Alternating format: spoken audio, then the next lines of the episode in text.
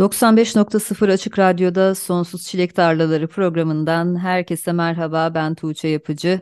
Benim için yılın en sevdiğim haftası geldi. Açık Radyo'nun 3 Haziran'da başlayan 20. Radyo Şenliği'nin 3. günündeyiz.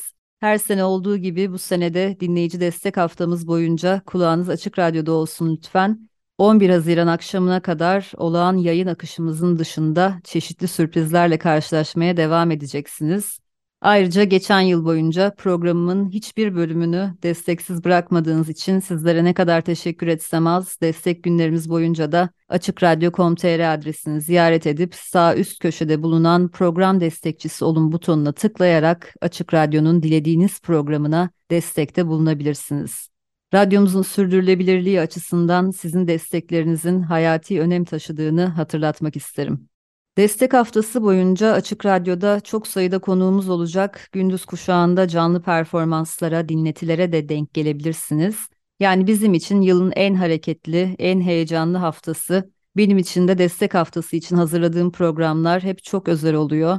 Bu yıl da çok özel bir konuğum var. Biliyorsunuz bu programda çoğunlukla yerli sahneden sanatçılarla tür ayrımı gözetmeksizin güncel işleri, yeni kayıtları, albümleri üzerine konuştuğumuz söyleşiler gerçekleştiriyoruz.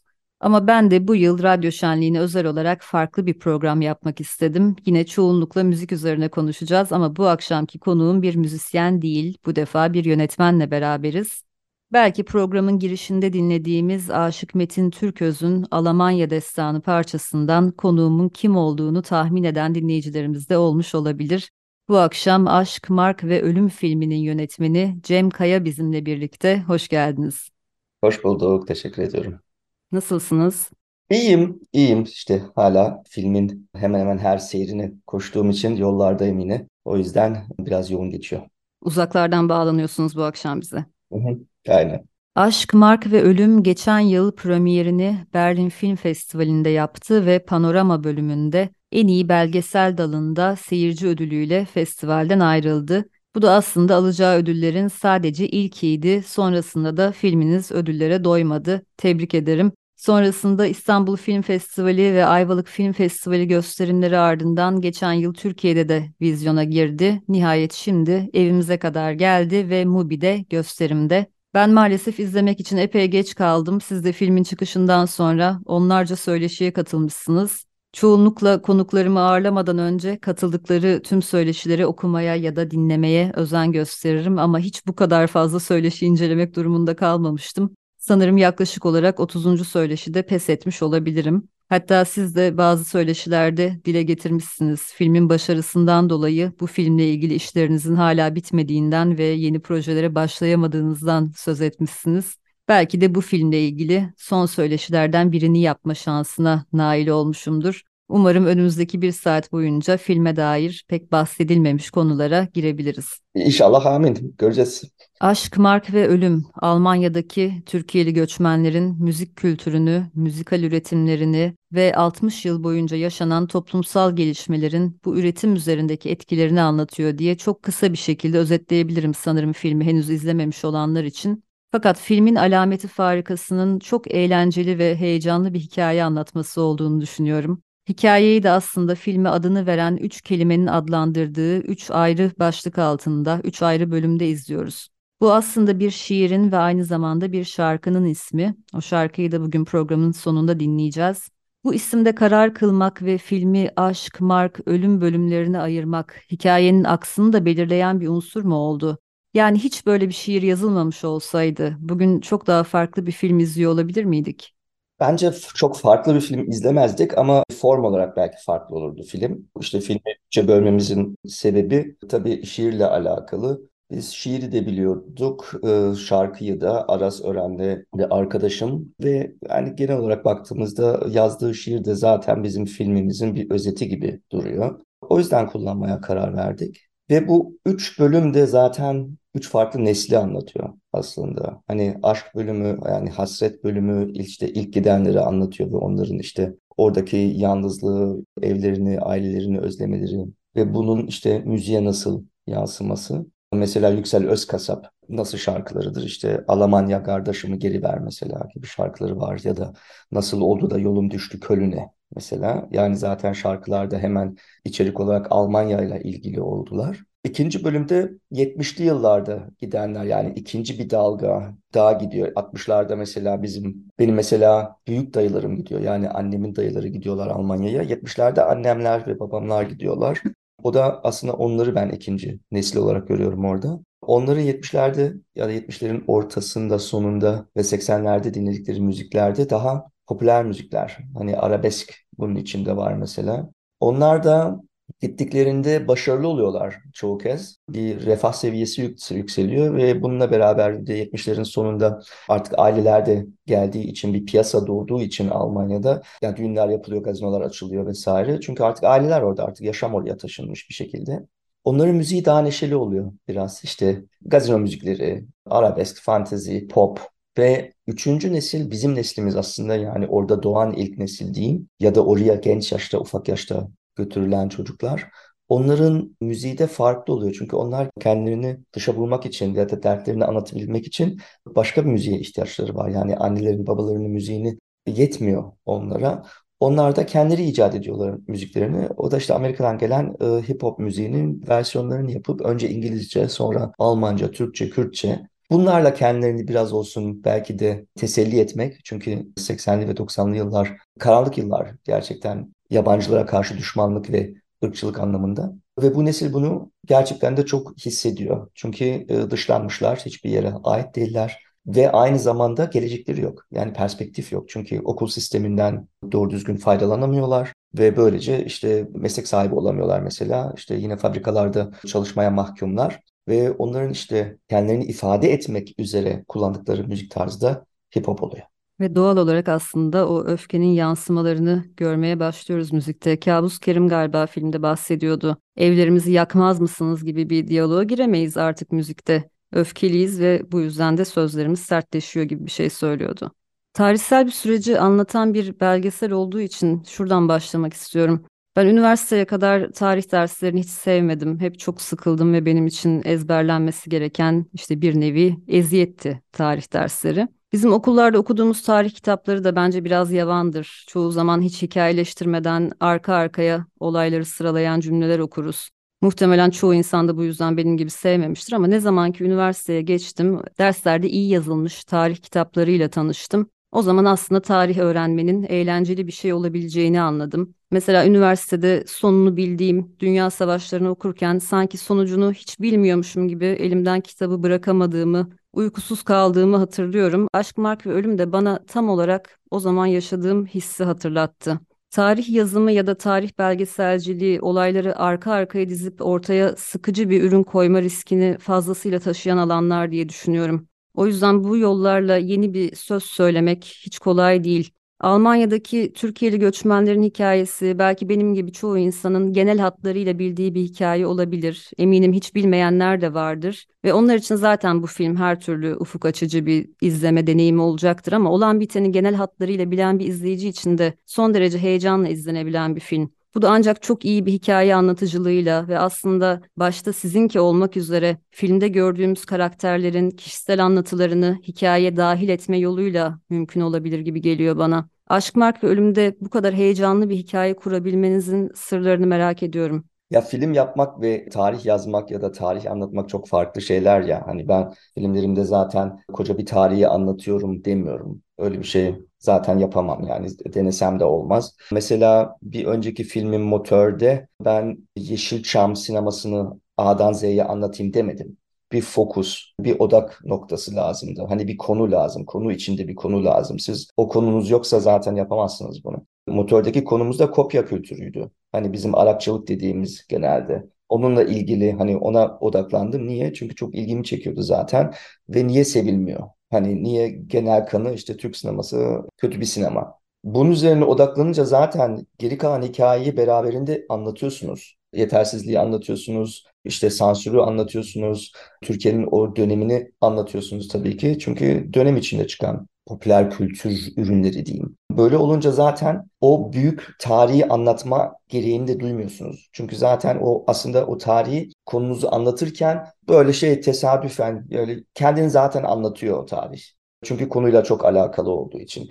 Eleştiriler oluyor bazen. Ya şunu unutmuşsun diyorlar bana mesela. Hani iki filmde de oldu bu. Ve ben de diyorum yok unutmadım. Bu sadece benim konumun dışında. Çünkü benim konumun şeyi odak noktası mesela işte motörden bir örnek vereyim. Benim konumun odak noktası kopya kültürü. Benim konum işte ben ne bileyim Metin Erksan sineması değil. Böyle olunca da işte o sinema mesela onun dışında kaldı. Oysa ki Metin Erksan var filmde de ama sinemasını anlatmıyoruz doğru düzgün. Mesela bu Aşk, Mark ve Ölüm'de de buna benzer bir şekilde aslında. Benim derdim bu filmde kendini Almanya ile ilişkilendiren müzikler. Yani Almanya'da o kadar çok müzik var ki bunun tarihini anlatmak istesem hani hem müzikal tarihini anlatmak istesem yapamam hem de Almanya'daki gurbetçilerin tarihini yani sosyolojik olarak anlatmaya çalışsam bunun da altından çıkamam. Çünkü çok geniş ve çok çetrefilli. O yüzden bir odak noktası lazımdı bana ve bu odak noktası burada kendini Almanya ile gerçekten yani derdi Almanya olan müzikler. Yani içerik olarak. Ve bu işte Metin Türköz'de başlıyor işte Alamanya Alamanya. Yüksel Özkasap'la devam ediyor işte biraz önce söylediğim şarkı sözleri. Cem Karaca Almanca albüm yapmış. İşte derdi yoklar, düğün müzisyenleriler ama yine Almanya ile ilgili işte mesela Hop Hop Dazlaklar diye şarkı yapıyorlar oradaki karşı.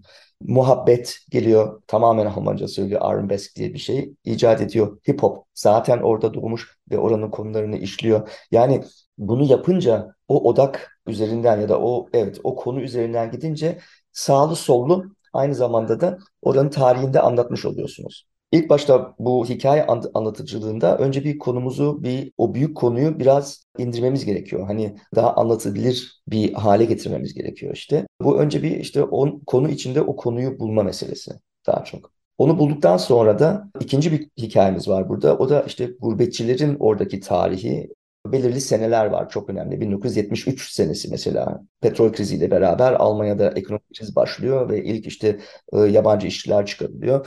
Anwerbestopp dedikleri işçi alımını durduruyor, durduruyorlar. Şey Avrupa Birliği'ne üye olmayan ülkelerden işte Türkiye buna dahil ve birden dengeler değişiyor. Bazı insanlar geri dönüyorlar, bazı insanlar ya bu yasalarda işte sertleşmeden biz ailelerimizi getirelim diyorlar mesela. O yüzden 73 ve 74 seneleri çok önemli seneler. Çünkü işte 73-74 sonrası insanlar biz burada kalırız, biz geri dönmeyiz galiba diyorlar. Bir de Türkiye'de de siyasi durum, politik durum çok iyi değil. Hani çocuklarımız sokaklarda öldürülmesin kafasıyla da bir sürü insan çocuğuna, çünkü normalde çocuklar anneanneler, babaannelerde kalıyorlar ya ve onları Almanya'ya getiriyorlar mesela. Yani bu önemli seneler mesela. O da işte hikayenin ikinci kısmını anlatıyor. Ama bu da tabii tamamıyla değil. Biz 95 dakikalık bir belgesel içinde bütün bu hikayeleri detaylarıyla anlatamayız yani. Üçüncü bir unsur var. O da benim kişisel hikayem. Yani ben bunun neredesindeyim bir hikaye anlatıcısı olarak. Ben bu müzikleri nasıl tükettim? Ben bu hayatı nasıl yaşadım? Bu da çok önemli bir unsur. Çünkü bunu da çok hani algıda hep şöyle gözüküyor ya işte Almanları yani gurbetçilerin gurbetçilerin belgeselini çekmiş gibi duruyor ama aslında çok kişisel bir film bu aslında bir essay. Böyle olunca benim iddiam o koca tarihi anlattım değil aslında. Ben onu çok subjektif, çok kendi perspektifimden, o odaklandığım konular üzerinden tatlı tatlı anlatmaya çalıştım aslında. Çok geniş bir arşiv çalışması yaptığınızı hep anlatmışsınız. Evet. Televizyon kanallarının arşivlerine girmişsiniz, kişisel arşivlere girmişsiniz. Bu kadar fazla materyal toplayınca hikayenin bütünlüğünü sağlamak da, filmin süresini makul bir noktada tutmak da oldukça zorlaşıyor aslında. Hem hikaye yazarlığında hem sinemada kullanılan kill your darlings diye bir tabir vardır.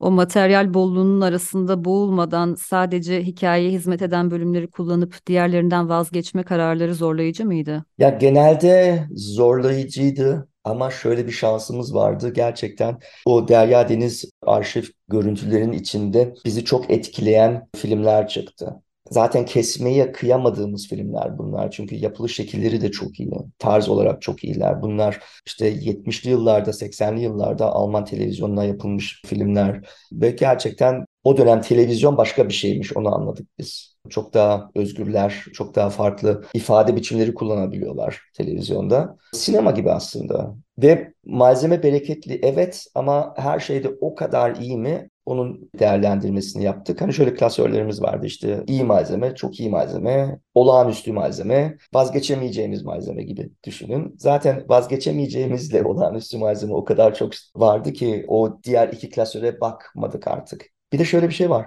Bazen arşivde bir görüntü buluyorsunuz. Bunu önceden bilmediğiniz için artık ya biz bu filmi bunsuz yapamayız oluyor. O çok ilginç oldu mesela. Bir filmde bir variyete show var, televizyon show var. Rudy Karel isminde bir şarkıcı var. Orada bir Gastar Bayter şarkısı söyleniyor. Bir inşaat seni kurmuşlar. İşte orada peruklu ve işte takma bıyıklı abiler şey söylüyorlar işte ne kadar güzel bu kadar misafir için gelmesi gibi bir şarkı söylüyorlar ve o şarkı ya çok sorunlu diyeyim. Çocuk şarkısı gibi aslında. Sanki çocukları arkadaşlarını sevdirmek için yapılmış bir şarkı gibi. Aynen öyle. Ve onu bulduktan sonra biz bir filmi o parça olmaksızın yapamayız dedik yani. Çünkü çok fazla, çok katmanlı ve çok farklı şeyler söylüyor. Bu yüzden arşivde bulduğunuz malzeme de bazen sizin yönlendirebiliyor. Yani siz istediğiniz kadar senaryo yazın ya da işte hani şunu şunu şöyle anlatmak istiyorum diye kafanızda kurun. Oradan bir materyal çıkıyor ve bütün şey dengeleri bozuyor mesela. O çokça oldu. Ya mesela grevler de öyle. Hani biz Pierburg ve Ford grevlerini araştırırken 1973 senesinde yaşanan bir sürü başka grevler bulduk. Bu da belki hani dinleyiciler için şöyle anlatmak gerekir. Bunlar normal grevler değil. Bunlar yasa dışı grevler. Yani yabancı işçilerin sendika desteği olmaksızın gerçekleştirdiği grevler bunlar 1973 senesinde. Mesela Pierburg fabrikasında bu Köln'e yakın Neuss şehrinde bir fabrika, karbüratör fabrikası. Kadın işçilerin grevi var mesela günlerce durduruyorlar fabrikayı ve başarılı oluyorlar. Mesela bütün Almanya'da geçerli olan bir ikinci maaş grubu var. Bu kadınların maaş grubu. Yani kadınlar aynı iş için daha az para alıyorlar Almanya genelinde. Ve bu işte yabancı işçilerin yaptığı grev bütün Almanya'da bu uygulamayı kaldırıyor mesela. Bu inanılmaz bir kazanım yani Almanya için de inanılmaz bir kazanım. Ve bu hikayeler genelde de anlatılmıyor. Bu görünür olmayan hikayeleri aslında biz anlatmaya çalıştık filmde. Bu belki ilk sorduğunuz hikayeyle de alakalı. Çünkü biz tabii konuyu hep kitaplardan okuduk. Biz hep işte akademide araştırma yapıp da hani hep bunun bir teorisini aslında okuduk, dinledik. Bir de bunu yaşamış abilerimiz, ablalarımızdan duyduk. Ama onlar da çok şey değiller. Yani o tarih o değişebiliyor. Çünkü aradan zaman geçmiş. Hani ne kadar hatırlanır. O yüzden arşivlere girip de bütün bu görüntüleri gördüğümüzde aa bakın şu şu doğruymuş, aa bakın bu hatta daha da ileri gitmişler vesaire gibi bunun hem onaylanmasını gör, görmüş oluyorsunuz bir taraftan bir de yeni şeyler öğreniyorsunuz. Ve kimse bugüne kadar o arşivlere bakmamış ilginç bir şekilde. Yani bunların hepsi üretilmiş ama kimse gidip de zahmet edip hani bunları bir ortaya çıkarıp o alternatif tarihi göz önüne sermemiş. Çünkü bize bunlar anlatılmıyor. Yani bizi göçmenlerin Almanya'daki tarihi ne ders kitaplarında doğru düzgün anlatılıyor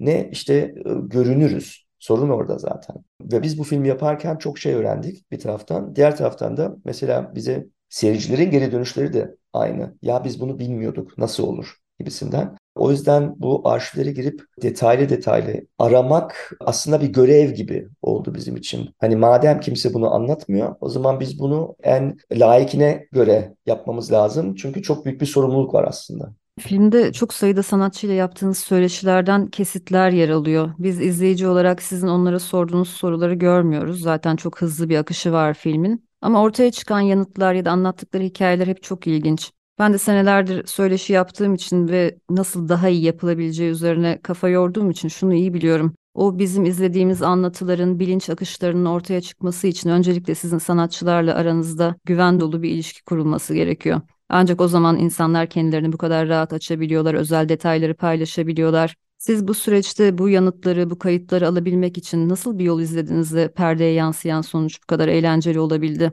Mesela çok nokta atışı sorular mı sordunuz yoksa asgari seviyede müdahil olarak onların doğal bir akışta anlatmalarını mı imkan sağladınız? Ya belki ikisi de hatta. Yani konuma hakim gidiyorum az buçuk bir yere gittiğimde hani ödevlerimi yapmış oluyorum. Gittiğimde ona göre detaylı sorular sorabiliyorum ve karşımdaki insanlar çok seviniyor. Aa bu çocuk bunu nasıl bilir gibisinden. Çünkü normalde çok ilgilenen de yok aslında. Ama genel olarak ben çektiğim insanlarla önce uzun uzun ilişki kuruyorum. Yani ben hemen bir çekime gitmiyorum. Hani telefon açıp ya sizinle işte söyleşi yapabilir miyiz? İşte haftaya gelelim ekiple söyleşelim. Öyle bir durum yok. Ben insanlarla önce tanışıyorum. Önce vakit geçiriyorum. Hatta uzun uzun yıllar muhabbetimiz oluyor. Bir de yaptığım diğer filmlerden tanıdığım bir sürü insan var. Bu yüzden o samimiyet çoğu zaman oradan geliyor aslında. Yani ben mesela Cavidan ablayı, Cavidan Ünal'ı Arabex diye bir filmim vardı 2010 senesinde çıkan. Arabex için çekmiştim 2007-2008 senesinde galiba. Almanya'da turlamıştık Cavidan ablayla. Yani Almanya'nın farklı farklı şehirlerinde, farklı restoranlarda ya da gazinolarda sahnesini çekmiştim mesela. Ya da filmde çılgın bir arşivçimiz var Ömer Almanya'dan. Dev arşiv. Ömer abiyle ben, ben de topluyorum. Ömer abiyi işte 10-11 senedir tanışıyoruz galiba. Ben ondan kaset alırdım eskiden. Ve hatta onu da çekmiştim. Galiba yine o dönem 2008-2009 seneleriydi. Aynı evde. Hatta şeyle kareler bile aynıdır az buçuk. Çekmiştim Ömer abiyi. Onu da işte Arabex'te kullanacaktım. Kullanamadım. Muhabbetle, sanatçı muhabbet. Onunla yine o dönem çekimler yapmıştım. İsmet Topçu'yu o dönemden tanıyorum. Ve aramızdaki irtibat hiç böyle kopmadı yani. Hep sürekli işte yani senede bir iki konuşuluyor. En azından bayramdan bayrama mesela. Ve Berlin'de olanlarla zaten hep bir muhabbet içindeydim. Çünkü mesela parktaki arkadaşlar var, bu emekli müzisyenler var işte. Berlin'de Hasenheide Parkı'nda her gün otururlar, muhabbet ederler, şarkı söylerler, müzik çalarlar. Orası benim evime de çok yakın. Onlarla da senelerce zaten orada takılıyorum. Hani o gruba dahil bir insan olarak. Oradan gelen bir samimiyet aslında. Hani mesela bu filmin finalinde Dede abi var. Uzun uzun kameraya bakıyor, bağlama çalıyor mesela. Dede abiyle ben bayağıdır tanışıyoruz. Yani aile gibiyiz yani. Benle de gidince işte ilk Dede abi ararım. Buluşuruz bir yerde ya da parkta. Zaten bir de söyleşi yaptığımda ekipleri çok ufak tutuyorum. Hatta bazen yalnız gidiyorum. Mesela o bahsettiğim sahnede yalnızız. Orada sesçi bile yok. Bu bazen tabii çok riskli bir şey çünkü hani müzik belgeseli yapıyorsunuz çok iyi ses lazım. Ama bazen yalnız olmak da büyük avantaj oluyor çünkü orada başka bir samimiyet doğuyor. O yüzden o kadar belki ev hallerini de gösterebiliyorlar, bilinç akışlarını da çok rahat ortaya koyabiliyorlar. Arkada çok kalabalık bir ekip, bir kamera gerginliği yaşamadan. Aynen çünkü ben kamerayı da kendim yapıyorum. Çoğu zaman yani sesçi aslında hep yanımda olması gerekiyor işte bazen sesçi olmadan ama yani iki kişiyle halledebiliyoruz bazen işleri. O açıdan avantajlıyız yani. Şimdi bunlar üzerine çok uzun uzun konuşabileceğimiz konular ama programın ortasına geldik. O yüzden bir tane daha şarkı dinleyelim istiyorum ki Hı. ikinci bölümde biraz daha müzik konularına gireceğiz sizinle. Daha çok işin müzik tarafına odaklanacağız. Bu ara için Cem Karaca'nın As Common Mention An parçasını seçtim. Cem Karaca'dan filmde yaklaşık 7 dakika kadar bahsediyorsunuz sanırım. Ben de bilmediğim şeyler öğrendim. Almanya'da yaşadığını biliyordum ama bu kadar iyi Almanca konuşabildiğini, Almanca şarkı yazabildiğini açıkçası bilmiyordum. Bunları ıskalamışım. Filmi izleyenler de çok daha fazla herhalde bilmedikleri şeyler öğreneceklerdir Cem Karaca hakkında. Bu parçada Almanya'daki Türkiye'li göçmen işçilerin insani yönünü bence çok iyi anlatıyor. O yüzden bu noktada bunu dinleyelim istiyorum. Sonrasında Cem Kaya ile söyleşimize kaldığımız yerden devam edeceğiz. Açık Radyo'da Sonsuz Çilek Tarlaları programı devam ediyor. Bu akşam Cem Kaya ile beraberiz. Yönetmeni olduğu Aşk, Mark ve Ölüm filmini konuşuyoruz. Ve şimdi Cem Karaca'dan As Common Mention An parçasını dinledik. Programın ilk bölümünde biraz filmi oluşturan tercihlerden bahsettik. Bu bölümde de daha çok işin müzik tarafına odaklanalım istiyorum. Filmi izlerken beni en çok düşündüren şeylerden biri Almanya'daki müzik sahnesinde popüler olan isimlerin popülaritesinin Türkiye'ye hiç uzanamamış olmasıydı. Aslında orada yaşayan Türkiye'li göçmenlerin tatillerde Türkiye'ye gelirken Almanya'dan aldıkları kasetleri, plakları buraya getirdiklerinden hatta giderken de geri götürmediklerinden, akrabalarına bıraktıklarından bahsediliyor filmde. Bu Almanya'daki sanatçıların burada geniş kitlelerce tanınırlık kazanmasına elverişli şartları hazırlıyormuş gibi göründü bana ama tabii başka dinamikler de bunun gerçekleşmemesinde rol oynamıştır.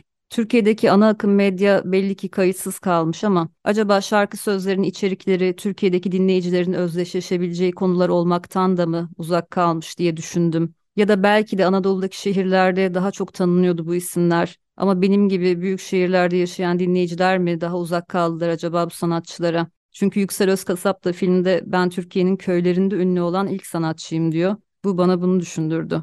Daha çok şöyle görmek lazım. Hani bu insanlar Türkiye'de tanınsa ne olur, tanınmasa ne olur? Onların derdi o, o değil ki zaten. Onlardan ziyade aslında bizim belki tanımamız gerekiyordu gibi. Ben bir dinleyici olarak Ama çok uzak. burada bir eksiklik hissediyorum. Ya Almanya çok uzak. Belki ulaştırılsaydı ben de sevebilirdim onları diye düşünüyorum. İşte o o dönem onun ulaştırılması çok zor. Çünkü Almanya'yı aslında şey gibi düşünmek lazım. Bir Türkiye'nin bir müzikal yöresi gibi. Hani nasıl biz bir sürü yörenin müziklerini bilmiyoruz Hı ve sanatçılarını tanımıyoruz. Almanya'dakiler de öyle aslında. O açıdan da çok ayrıcalıklılar mı onu da bilmiyorum yani.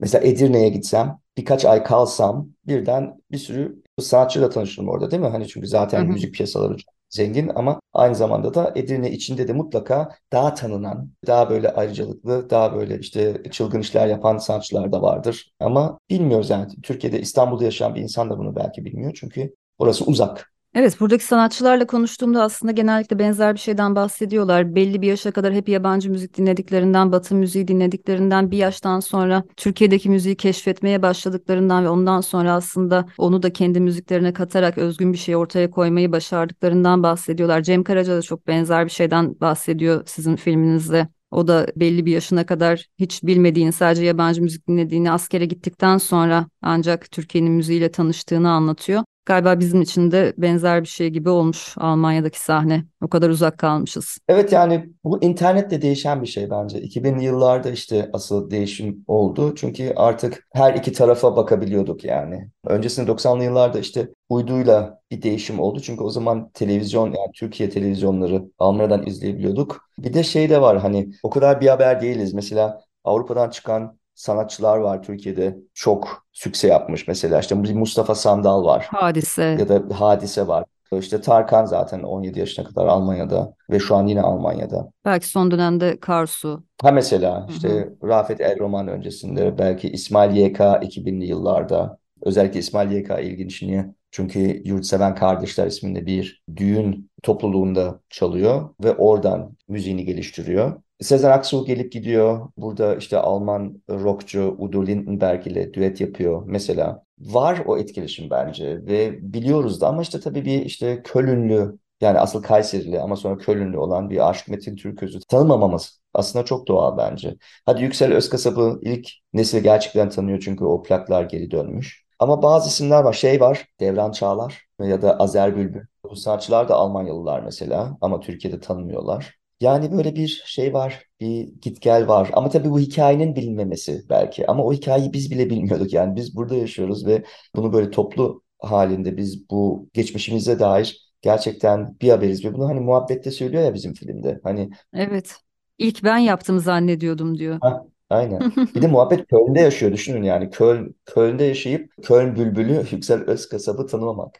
Ya böyle bir kopmuşuz biz. Peki o dönemde Almanya'daki plak şirketlerinin bu müziklerle ilgilenmesi söz konusu bile değil anladığım kadarıyla. Türkiye'li sanatçıların müziklerini yayınlayan bağımsız plak şirketleri ilk ne zaman ortaya çıkıyor? Bunu ilk Yılmaz Asöcal ve Yüksel Özkasap gerçekleştiriyorlar. İşte Türkoğla ile birlikte 1965 senesi galiba kuruluyor. Öncesinde ismi Türkofon, farklı farklı şirketler kuruyorlar beraber. Yüksel Özkasap bu arada ekonomi lisesi mezunu ve şarkıcılığı dışında gerçekten de bir iş kadını. Ve bayağı yani şirketin bu kadar büyümesinde çok büyük bir payı var. Hani herkes der ya Yılmaz Asöcal işte Türk olanın sahibi. Evet ama Yılmaz As Öcal ve Yüksel Özkasap power couple çifti diyeyim daha çok. Aslında o dönemde Türkiye'de bile sanatçıların kurduğu bağımsız plak şirketleri henüz pek görülmüyor. Yok onu bağımsız yapmak zorunda çünkü Almanya'da işte Almanya'daki sistem içine giremiyorlar. Yani bu müzikler işte import export dükkan dükkanlarında, bakkallarda, işte bakkalda bir köşe olur, kaset olur orada. Oralarda satılıyor çünkü zaten onun hedef kitlesi belli. Hedef kitlesi gurbetçi. Almanlar dinlemiyor. Yani Almanya'da bir plak dükkanında bulamazsınız. Ya da çok ender bulursunuz. Ben 80'lerde hatırlıyorum. Hatta reklamını yapmışlardı. İşte Karstadt'ta buranın çok büyük bir mağazası. Orada işte sorun diye hani demek ki varmış ama o kadar yoktu demek ki. O yüzden zaten bağımsız diyoruz. Çünkü buradaki dağıtım ağına giremiyorlar. Kendi dağıtım ağlarını kuruyorlar. En son Akbaş Müzik kalmıştı zaten. Onlar zaten yani son olarak bir şirketti 90'lı yıllarda. En güçlü şirket onlardı. Onlar da dağıtıyorlardı yani. Hatta Müslüm Gürses'in bir filmi var Almanya'da geçen. Muhterem Nur da oynuyor içinde. 80'li yıllarda Akbaş Müzik'te geçiyor. Orada dağıtım şirketinde çalışıyor. Yani kaset dağıtıyor dükkanlara. Yani öyle bir rolü var mesela. Evet o yüzden bağımsız. Ama bu tabii şimdi günümüzde yine değişti. Çünkü yine internet üzerinden artık Spotify üzerinden müzik dinlediğimiz için hani artık kasete de gerek kalmadığı için bu artık daha global bir şey oldu. Ve mesela Uzelli müzik vardır Frankfurt'ta hı hı. E, açılan 70'li yıllarda. Onlar çok önemli bir aktör. Zaten üç tane büyük şirket var. Bir Türkoğla Köln, Uzelli Frankfurt ve Minareci Münih. Bir de onun dışında harika kasetçilik var daha öncesinde. Sönmez kasetçilik var ama onlar daha ufak şirketler ve sonradan kapanıyorlar. Ve Uzelli mesela şirketi yine Türkiye'ye taşıdı. Hı hı. Metin Uzelli var abimiz şirketi devam ettiren ve o şimdi un kapanında mesela şirketi oraya geri taşıdı. Müziğin Almanya'daki Türkiye'li göçmenler için bir ifade aracı olduğunu, memleket hasretine katlanmanın bir yolu olduğunu çok net biçimde görüyoruz filmde.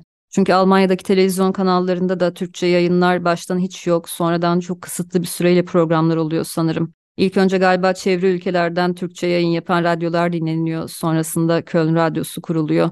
Kendi dilinde kendi hislerini ifade eden bir sanatsal ürünle karşılaşmadığında insanın kendisini evde hissetmesi imkansız bir şey olabilir gibi geliyor bana. Oradaki müzisyenlerin aslında Almanya'daki Türkiye'li göçmenler için orayı eve dönüştürmek gibi bir fonksiyonu olduğunu hissettim izlerken tüm o göçmenlik deneyimini daha katlanılır hale getiren oradaki müzik üretimi olmuş sanırım.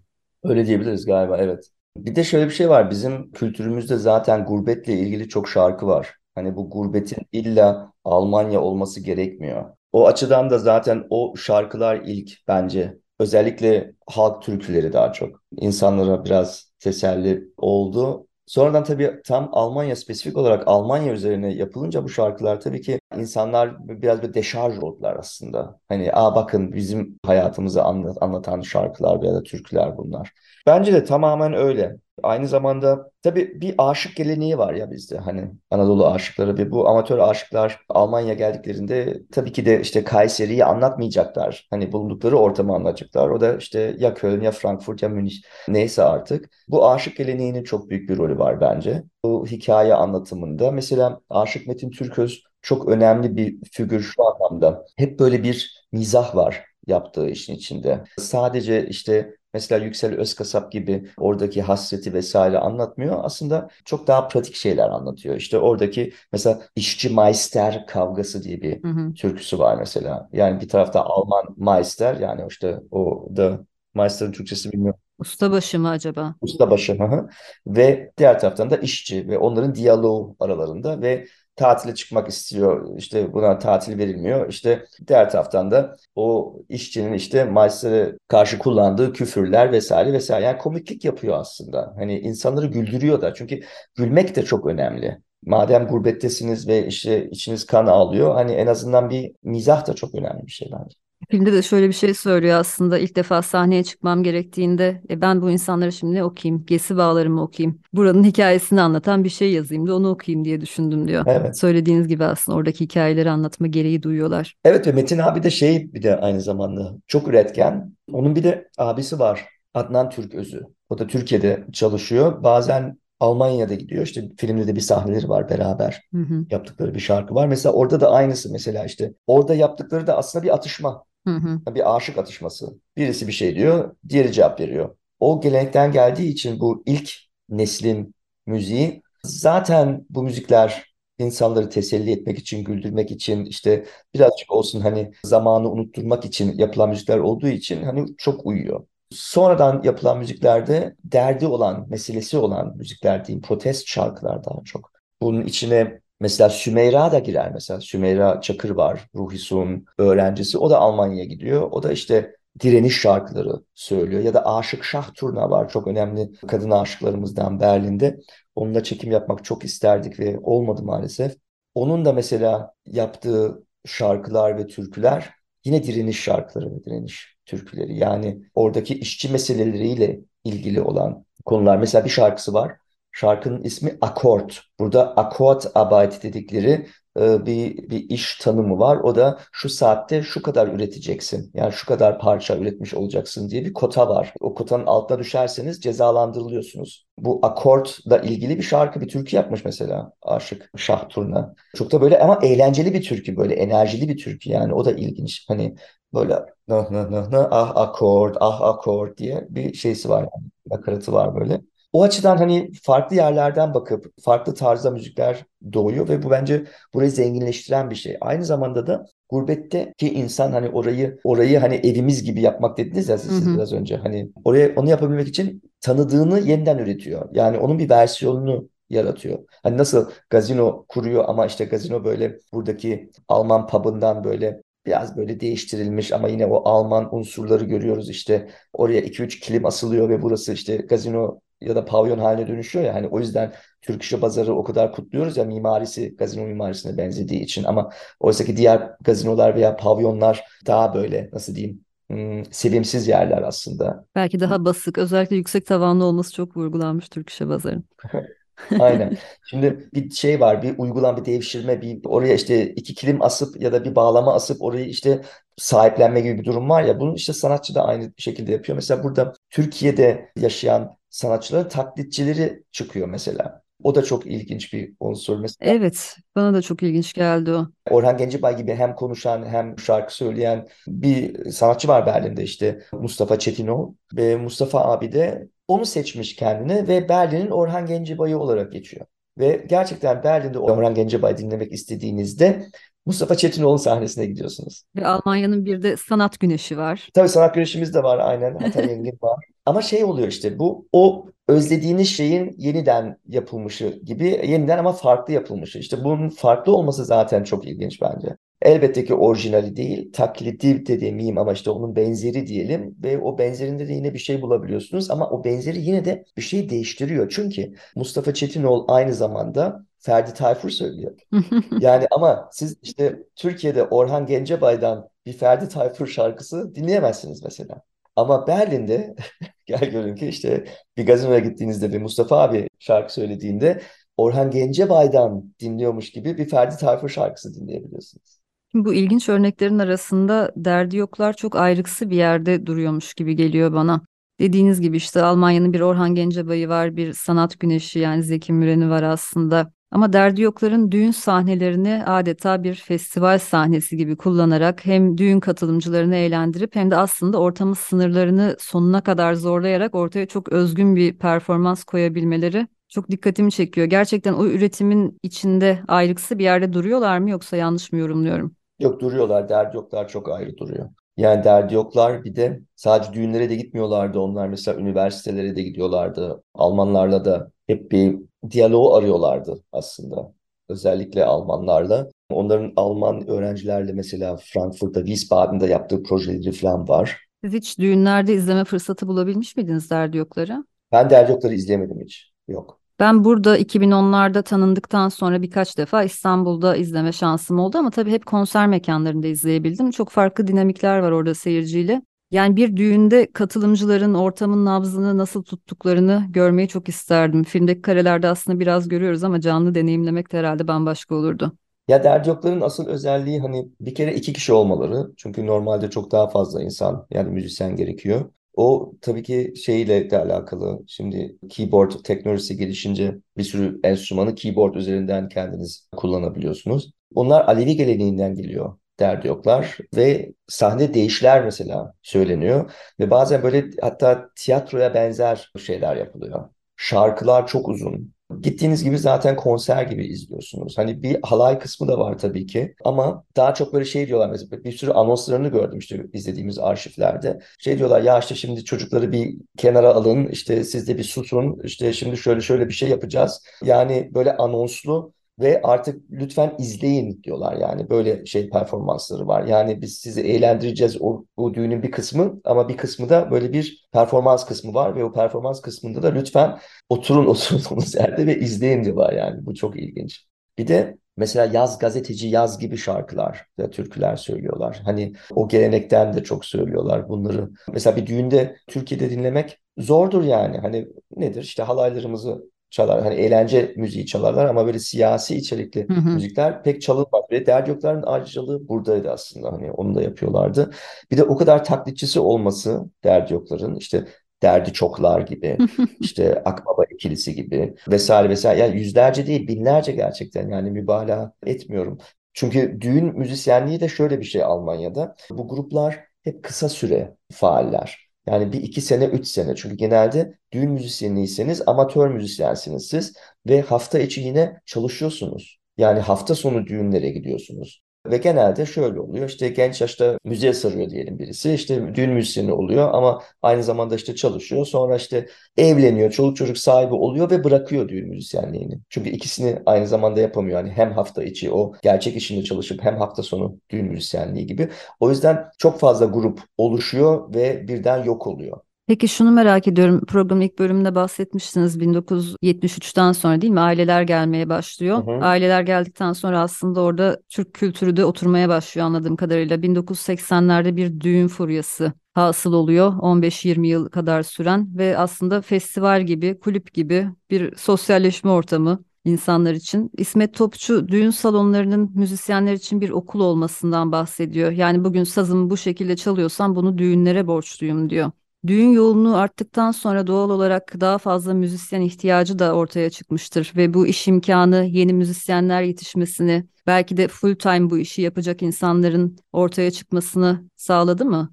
O oldu ama zaman istedi. Yani buraya yani şimdi bu, Almanya Türkiye'den işçi çağırdı. Yani müzisyen çağırmadı. Profesyonel müzisyenin Almanya gelmesi zaten çok zor. Çünkü işte vize sorunu yaşıyor. Önce bir iş bulması lazım. Yani bir gazino gelip de ben bunu kadrolu eleman olarak alacağım demesi lazım mesela. Hani yoksa gelemez zaten. Ha, profesyonel müzisyenden bahsediyorum. Çünkü genelde şöyle oldu. İşte Almanya'dan gurbet kervanları geldikçe Almanya turnesine gelen sanatçılar o furya başladıktan sonra Almanya'da kalanlar oldu. Yani profesyonel müzisyen olup da Almanya'da işte aşık olup kalanlar vesaire. Mesela Cavidan abla da öyle. Hı hı. Cavidan Ünal, Cavidan Ateş diye Berlin'e geliyor. Adnan Şenses kadrosuyla Türk Şabazar'a çalmaya geliyorlar. Orada aşık oluyor ve böylece Almanya'da kalıyor. Bununla beraber böyle çok iyi müzisyenler de var mesela orkestra şefi geliyor kalıyor mesela ve orada işte okul kuruyor. Mesela Berlin'de Türk Müzik Konservatuarı var. Şimdi maalesef ismi aklıma gelmiyor ama çok önemli bir müzisyen Almanya'da kalıp da kuruyor orayı ve Berlin'deki müzisyenler biz her şeyi ondan öğrendik diyorlar mesela. Bu gibi şeyler var yani böyle bir iki kişinin oraya gelip yerleşmesiyle birden başka bir yere evriliyor. Daha profesyonelce müzikler yapılabiliyor. Ve şimdi düğünler eskiden 80'li yıllarda düğünler mekan olmadığı için çok amaçlı salonlarda yapılırdı. Spor salonlarında yapılırdı. Böyle bembeyaz ışık altında dekorasyonu olmazdı. Ee, yemek için işte dışarıdan tavuk arabası getirilirdi. Çünkü altyapı yoktu. Bu düğün işi geliştikçe, bu altyapı sağlandıkça, şimdi günümüzde Almanya'nın her büyük şehrinde en az 20 tane düğün salonu var mesela. Orada artık paketler kiralayabiliyorsunuz. Yani satın alabiliyorsunuz. İşte düğününüz için 100 kişi, 200 kişi, 500 kişi için düğün yapabiliyorsunuz. Oradaki müzisyenler pakete dahil olabiliyor. Kendi müzisyeninizi getirebiliyorsunuz. Davul zurnacısı, zaten ekstra fotoğrafçısı vesaire vesaire. Artık böyle bir şey var. Böyle bir düğün endüstrisi var. O dönem o endüstri olmadığı için her şey böyle işte improvize edilip yapılıyordu. Ona göre müzikler de farklıydı. İşte Derdi gibi bir müzik grubu çıktığında tabii ki insanlar böyle mest oluyordu. Bir de canlı müzik zaten başka nerede dinleyecek? Öyle bir sorun da var. Çünkü o gurbet kervanları ya da Almanya turneleri sürekli olmuyor ki. Ailece de gazinoya gidilmiyor. Çünkü birçok gazino aile gazinosu değil mesela. Ve Almanya'nın taşrasında yaşıyorsanız eğer, büyük şehirde yaşamıyorsanız Berlin gibi, Köln gibi zaten hiçbir imkanınız yok. Tek imkan yani canlı müzik dinleyebilmek için düğün. O yüzden zaten düğünler herkese açık. Yani davetli davetsiz. Çünkü düğün düğün değil aslında. Orada bir cemaate yapılan bir organizasyon aslında. Programın sonuna yaklaşırken biraz da bugüne gelelim istiyorum. Filmde anlattığınız dönemlerde Almanya'daki Türkiye'li göçmenlerin müzik üretimiyle bu dönem arasında keskin farklar gözünüze çarpıyor mu? Yani günümüzde zaten başka bir dünyada yaşıyoruz. Bu 80-90'lı yıllardaki dünya değil. Bir kere internet denen bir şey var ve zaten müzik piyasasını etkileyen ya da tamamen değiştiren unsur olan da buydu. 2001 senesinde Azat, Azat'ın bir videosu yayınlandı YouTube'da Napalm isminde bir şarkı. Azat buralı bir rapçi ve birden dengeler değişti. Çünkü biz o zamana dek mesela evet gurbetçi çocukların hip hop grupları vardı ama görünür değillerdi. Çünkü öncesinde MTV veya Viva diye işte buradaki müzik kanallarına çıkmak gerekiyordu bir müzik videosuyla ve onu üretmek çok zordu. Bir de buradaki büyük müzik şirketleri Alman hip hop dedikleri Alman orta sınıf çocukların yaptığı müziklere para veriyorlardı. Yani onlar görünürdü. Yabancılar yoktu aslında piyasada. Bu bu gangster rap dediğimiz müzik tarzıyla aslında değişti maalesef gangster rap değişti. Çünkü o da bir stigma. Yani o da bir stereotip. O da bir aslında dışlanmışlığı gösteren bir şey. Ama dengeler yine de bu videonun internete düşmesiyle değişti. Artık internet yapıcı bir rol üstlendi bu müzik piyasasında ve o büyük şirketler istediğini çıkarıp istemediklerini çıkarma lüksüne sahip değiller artık. Artık piyasaya bakmak zorundalar. Mesela Paşanım diye bir rapçi çocuk var burada Berlin'de. Çok iyi bir müzisyen. Her şeyini kendi yapıyor. Yani müzik videosuna kadar kendi yapıyor ve çok başarılı. Yani milyonlar dinliyor Paşanım'ı. Bu açıdan bu dengeler değiştiği için de hani buraya gelen yeni göçmenlerin de artık o kadar global bir networkleri var ki o bizim anlattığımız dönemle alakası yok aslında. Yani dünyanın neresinde olursanız olun beraberce bir şey yapabiliyorsunuz. Şimdi siz İstanbul'dasınız. Ben Kuzey Amerika'dayım ve biz bir radyo programı yapıp gerçekleştirebiliyoruz. Yani yani günümüzdeki koşullar o dönemle karşılaştırılamayacak noktada aslında. Evet evet öyle yani tabii ki hani öyle bir sorunu var ama tabii ki herkesin bir derdi var ve günümüzdeki hani o insanlar ya da çoğu insanlar Almanya'ya öylesine gitmiyor. Yani mecbur oldukları için gidiyorlar. Ve bu da tabii ki yine içerik olarak yansıyacaktır yaptıkları müziklerine. Böyle düşünüyorum. Cem Bey 2010'da Arabex, 2014'te Motor, Kopya Kültürü ve Popüler Türk Sineması. O zaman izlemiştim ama Aşk Mark ve Ölüm'ü izledikten sonra onun da sizin işiniz olduğunu hatırladım. Ve Aşk, Mark ve Ölüm'le birlikte geçen yıl yayınlanan bu akşam üzerine konuştuğumuz bu filmle birlikte Türkiye popüler kültürü üzerine bir üçleme yaptığınızı söyleyebiliriz. Sırada ne olduğunu çok merak ediyorum. Ben de çok merak ediyorum. Hiçbir fikrim yok. Bu akşam vakit ayırdığınız için çok teşekkür ederim. Aşk, Mark ve Ölüm gibi bir filmi arşivlere kazandırdığınız için de tebrik ederim. Eminim bu filmin yankıları daha uzun zaman sürecektir. Biz de sizin yeni çalışmalarınızı heyecanla bekleyeceğiz. Son olarak eklemek istediğiniz bir şey olur mu? Arkadaşlar, Açık Radyo Destek Haftası ve lütfen destek olun çünkü çok önemli. Bu kadar. Çok teşekkürler. Dinleyicilerimiz destek oldukça biz de bu programları yapmaya devam edeceğiz ve sizlerle tekrar tekrar yeni işlerinizde buluşmaya devam edeceğiz. Bu haftalıkta Sonsuz Çilek Tarlalarının sonuna geldik. Programın başında söylemiştim bir defa daha hatırlatmak isterim. Açık Radyo'da dinleyici destek haftası 11 Haziran akşamına kadar yani bu pazar akşamına kadar devam edecek. Hem özel yayınları takip etmeyi hem de radyomuza destek olmayı lütfen ihmal etmeyin ki biz de daha uzun yıllar bu programları yapmaya devam edebilelim. Son olarak İdeal adlı Alman müzik grubunun Aşk, Mark ve Ölüm adlı şarkısıyla bu akşam sizlere veda edeceğiz. Aras Ören'in 1982 yılında bu grup için Türkçe olarak yazdığı şiir ilk önce bu şarkıya dönüşmüş, tam 40 sene sonra da Cem Kaya'nın filmine ismini vermiş. Kapanışa da yakışacağını düşünüyorum. Gelecek hafta görüşünceye kadar hoşçakalın.